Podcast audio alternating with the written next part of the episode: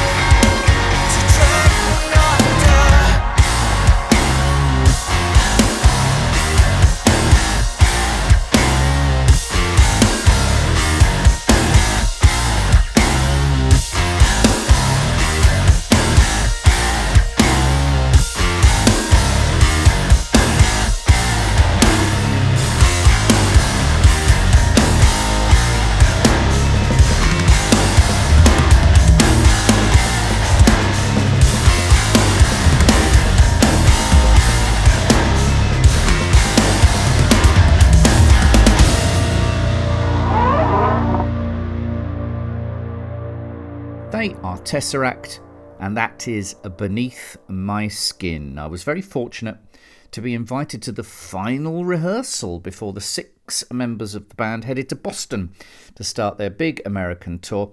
I shared a cuppa with James Monteith, the guitarist, and singer Dan Tompkins, and I started by asking Daniel, who is the most rock and roll member on tour? I think things have changed quite a lot over the years, haven't they? Only today we had the conversation. Uh, I think we're going to rein it in again this year, just like not party too hard and right. just kind of look after ourselves.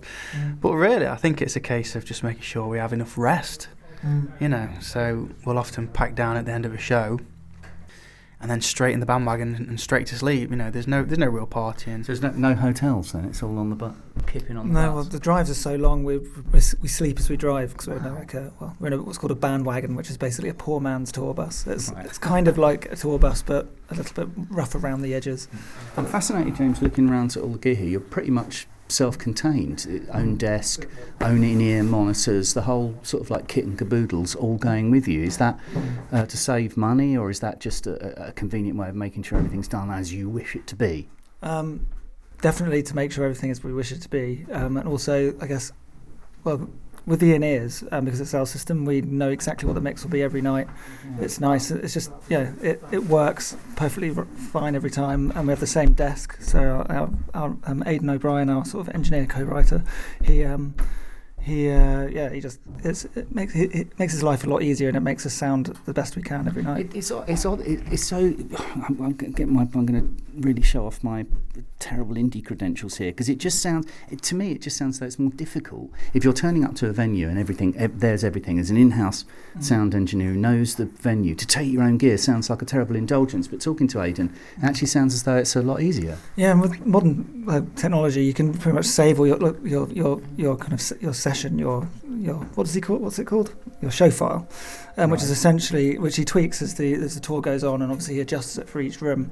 But pretty much most of the levels are kind of set, and um, all the EQs that you know he tweaks them as they go, but they're kind of already set. So he's more just tuning the band to the room rather than starting from scratch and getting the band sounding good, then f- figuring out the room. So yeah, it makes it means you can get a much better, a really good sound really quickly.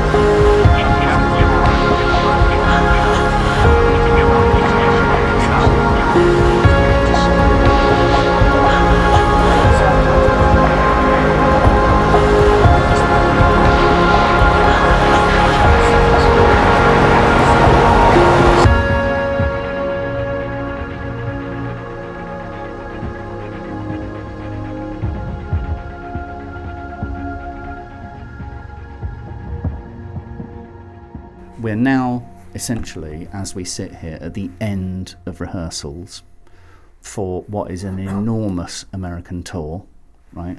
Where are you at, James? Are you ready? I'm really tired after today, to be honest. But yeah, no, I'm, i think actually no. We've got one more rehearsal. Um, we fly to the states, and we really need it.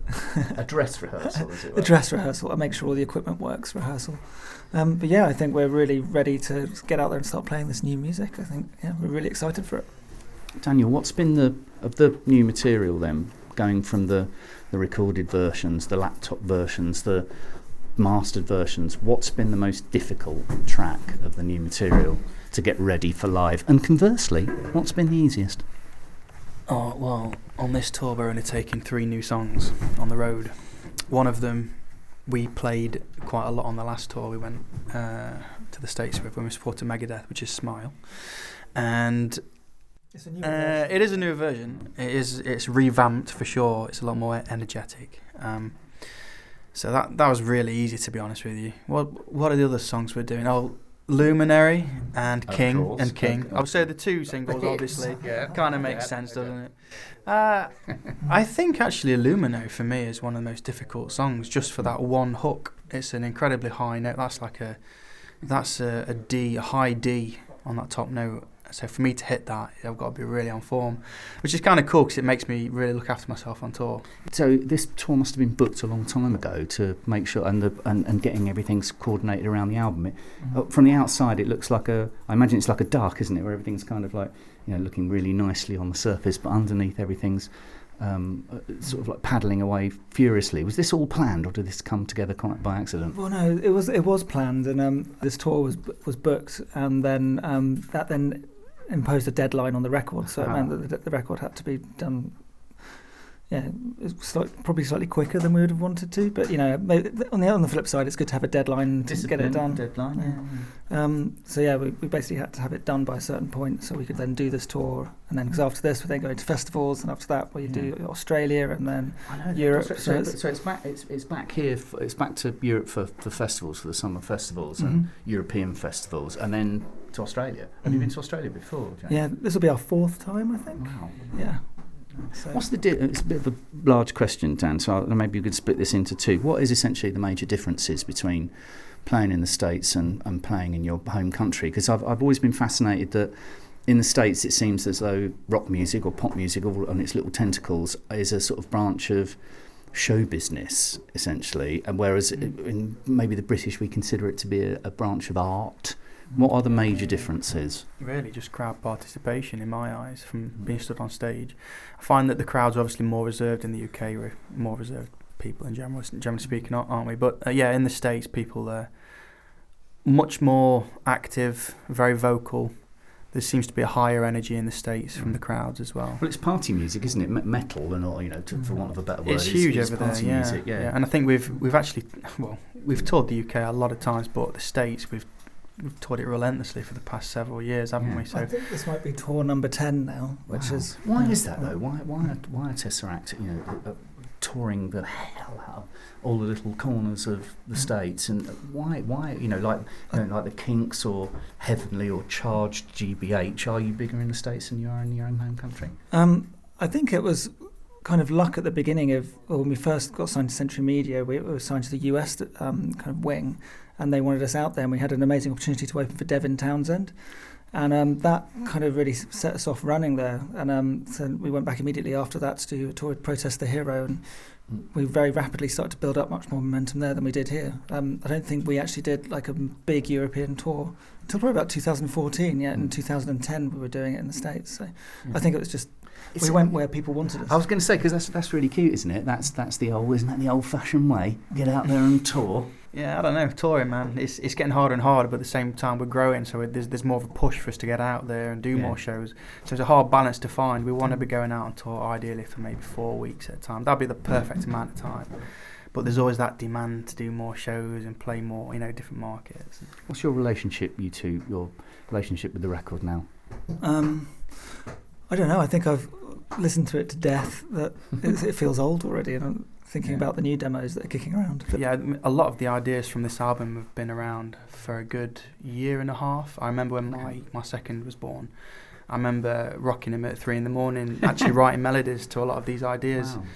Um, so yeah, yeah, they've been around for a while. In fact, we've actually got a lot of ideas that we want to revisit. I think personally, for me, I think that the best is yet to come. Oh, well, that's in, always a in good s- actual yeah, fact. That's it. Anathema always say that career-wise. Are you digging all of your contemporaries on the label, James?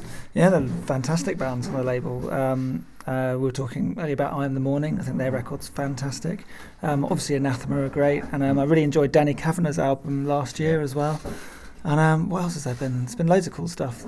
I have to shout out Plini, who we're touring with. Um, Of we're, course, we're yeah. both um, in the States and in Europe. Um, it's instrumental kind of prog rock stuff, um, fronted by Pl- Plini, the guitarist. And um, he's a very young guy, I think he's sort of mid 20s. So he's Pliny the Younger. yeah. I don't know why nobody's made that joke before. right? Let's talk gear. What, James? What's the thing, the, the item equippy that you've got to take that you cannot be without? And then what is your gong? What's the most the, the thing you're most indulgent with? Well, I guess the guitar has to stay. Really, without a guitar, you can't really do very Which much. Which one? Which one? Oh, that's tough. He's got too many. Yeah. exactly. I think I'd probably have to pick my first Ibanez LA custom shop guitar that um, Mm. I had built about nearly seven years ago. It's just been like my rock. It's a solid That's the guitar. essential. Yeah. Yeah. And what's the what's the indulgent one? What's the one where everyone's going, really? Do you need? To, you're taking up so much space with this. Um, to a degree, it's probably my second custom shop guitar because it's it's really beautiful looking, but it's really temperamental. It doesn't like temperature changes. Um, it constantly needs maintenance. And to be honest, at some point, I'm I'm actually getting a new guitar in the states. I know it's really greedy, of I course, think- they're cheaper out there. I understand. and I think I, I might I might retire that, that green one to my house just because it'll be much happier in a constant temperature. And, It must make it sound as though it's sentiment. Uh, Dan, as the singer, of course, you don't have to carry anything, do you? Yeah, um, I, I have quite a modest setup, you know. It's got a microphone and a stand. but to be fair, I got two two mics that I like to take with me. I always You take take a Shure one back 58 because obviously it's the industry standard. You can't go anywhere it. without one. Can't go wrong. Never leave home without one. Yeah. But also, I uh, I like to use live condensers on stage when when the Mhm. stages allow it, obviously, because they're just big drum mics in the day, cymbal mics. Hmm. Um, I had a, uh, a Neumann KMS 105, which was really nice, but I've just switched to a Shure KSM 8. Right. Uh, and it's an amazing mic. It's a live condenser, but it's got a, a much. Um, it handles the background noise a lot easily. Yeah, because there's not because there isn't any background noise, is there, with you guys? It's Only the cymbals, isn't it? It's only everything, everything else is. Is Yeah, there? Jay's got a lot of cymbals and hits them hard. Yeah. So Let's have a word with them about that. That China Yeah. one, it's completely ridiculous. it's What's the point of that? unnecessary, isn't it? Can you say that again, please, Dan? Uh, sorry, what?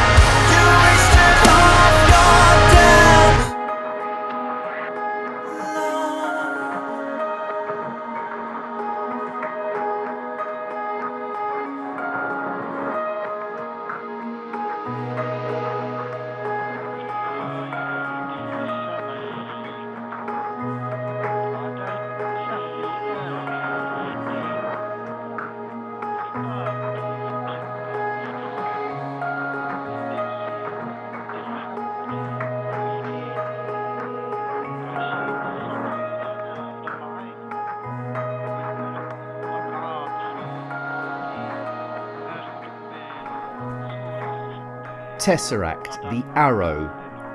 Before that, you heard Orbital. And before that, you heard Beneath My Skin. And Sonder is out now. Lunatic Soul news next. The Riverside frontman Mariusz Duda's project following on from last year's album Fractured. The new album is entitled Under the Fragmented Sky. It's out on the 25th of May. Uh, Mariusz uh, tells us, uh, quote, These are more classical pieces, and they've been waiting for their own time, which has now come. Under the Fragmented Sky will be both a supplement to Fractured and an artistically independent release with its own character and identity, unquote. This then, from Lunatic Soul, is entitled Untamed. So it's done, you've won the fight. War is over, you can stop. Don't mind them, they don't deserve. They'll keep snarling, nursing hate.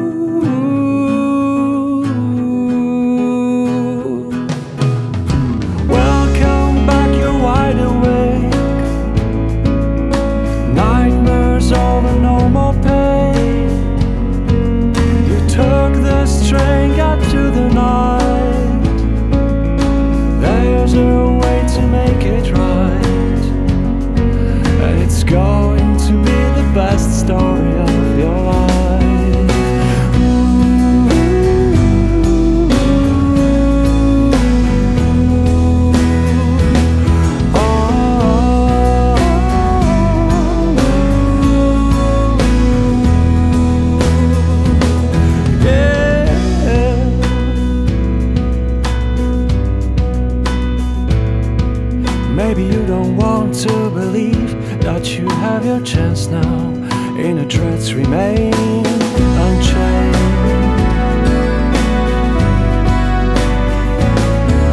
Maybe you have just gotten used to your constant waiting for another tidal wave.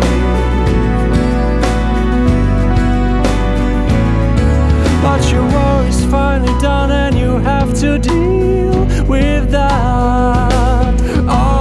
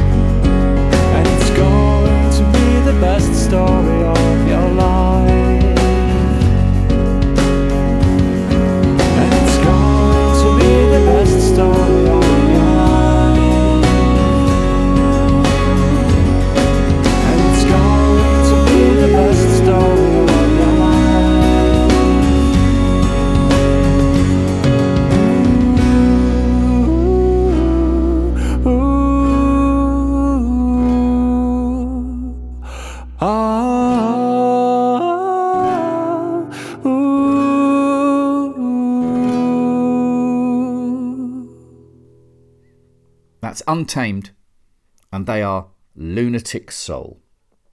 I've got some Pineapple Thief uh, news for you. The Pineapple Thief have announced details of their new record on their page on the Kscope website. The name of the new album, Dissolution. Main man Bruce Soord says, and I quote, the title reflects the disintegration of relationships and the undoing of our social fabric. We're living in a time when supposedly we are more connected than ever before, but I personally am at my happiest when I unplug that connection. Unquote. The Pineapple Thief have also announced that they'll be taking Dissolution on the road uh, starting in September of this year.